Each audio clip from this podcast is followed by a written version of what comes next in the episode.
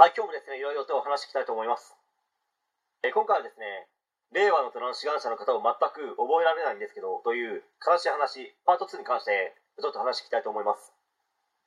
まあ、続きになりますけど、まずパート1のおさらいをしますと、自分はですね、令和の虎の福田社長、葬儀屋の福ちゃんしか覚えられないというですね、悲しいお知らせをさせていただいたわけですけど、まあ、その問題は、原因は何？解決方法あるの？という点に触れ、まあ、その部分をですね、考えてみたいと思います。まあ、原因としましては、ぼーっと見てるだけで頭に入ってこない。なので、定着しない。主にこれだと思います。まあしかもですね、1回しか見ないので、逆にこれで頭に定着してしばらく覚えてられる人はすごいと思います。ぼーっと見ていて、しかも1回しか見てないのであれば、長期記憶にならないわけですからね。まあ、そのうち忘れるよねということです。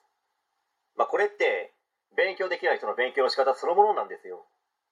まあ、学校の授業も基本ですね、ぼーっと見たりしているだけで、先生が黒板に書いたことをですね、ただノートに書き写してるだけです。まあ、そして、そのノートを見直すなんてしないです。まあ、テスト前にですね、1回2回見るぐらいですね。そして、まあ、その結果はと言いますと、日本にいるですね、パンダの数ぐらいの点数になるかと思います。まあ、その点数にですね、シンシンとかファンファンみたいな名前を付けれるぐらいの点数で、まあ、中学生ならばですね、その先の進む高校は、まあ、中国だとか、いろんな国々からですね、留学生が来ない高校になるかと思います。まあ、来てもですね、すぐに帰るんじゃないですかね。まあ、それか、他の高校に行くかもしれないですね。まあ、そして解決方法ですけど、まあ、これをやればですね、誰でも覚えられるんですよ。ということをですね、話してみたいと思います。まあ、それはどうするのかと言いますと、まあ、令和の虎ならばですね、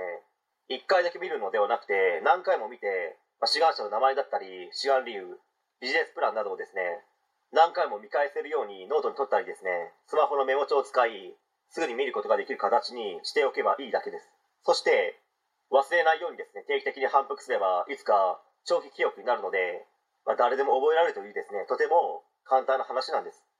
まあ、学校の勉強もですね、基本一緒です。これをやってるのであれば、平均点も取れないなんて基本ないです。なので、勉強が苦手でなかなか覚えられないというですね、小中学生がいるのであれば、今話したことをですね、ぜひやってみてください。誰でも覚えられますので、頑張ってください。しかしですね、ここで一つ言わせてもらいますけど、それは続けなければまた忘れてしまい、結局また振り出しに戻ってしまいますので、そこには注意してくださいという話です。はい、えー今回以上になります。ご視聴ありがとうございました。できましたらチャンネル登録の方よろしくお願いします。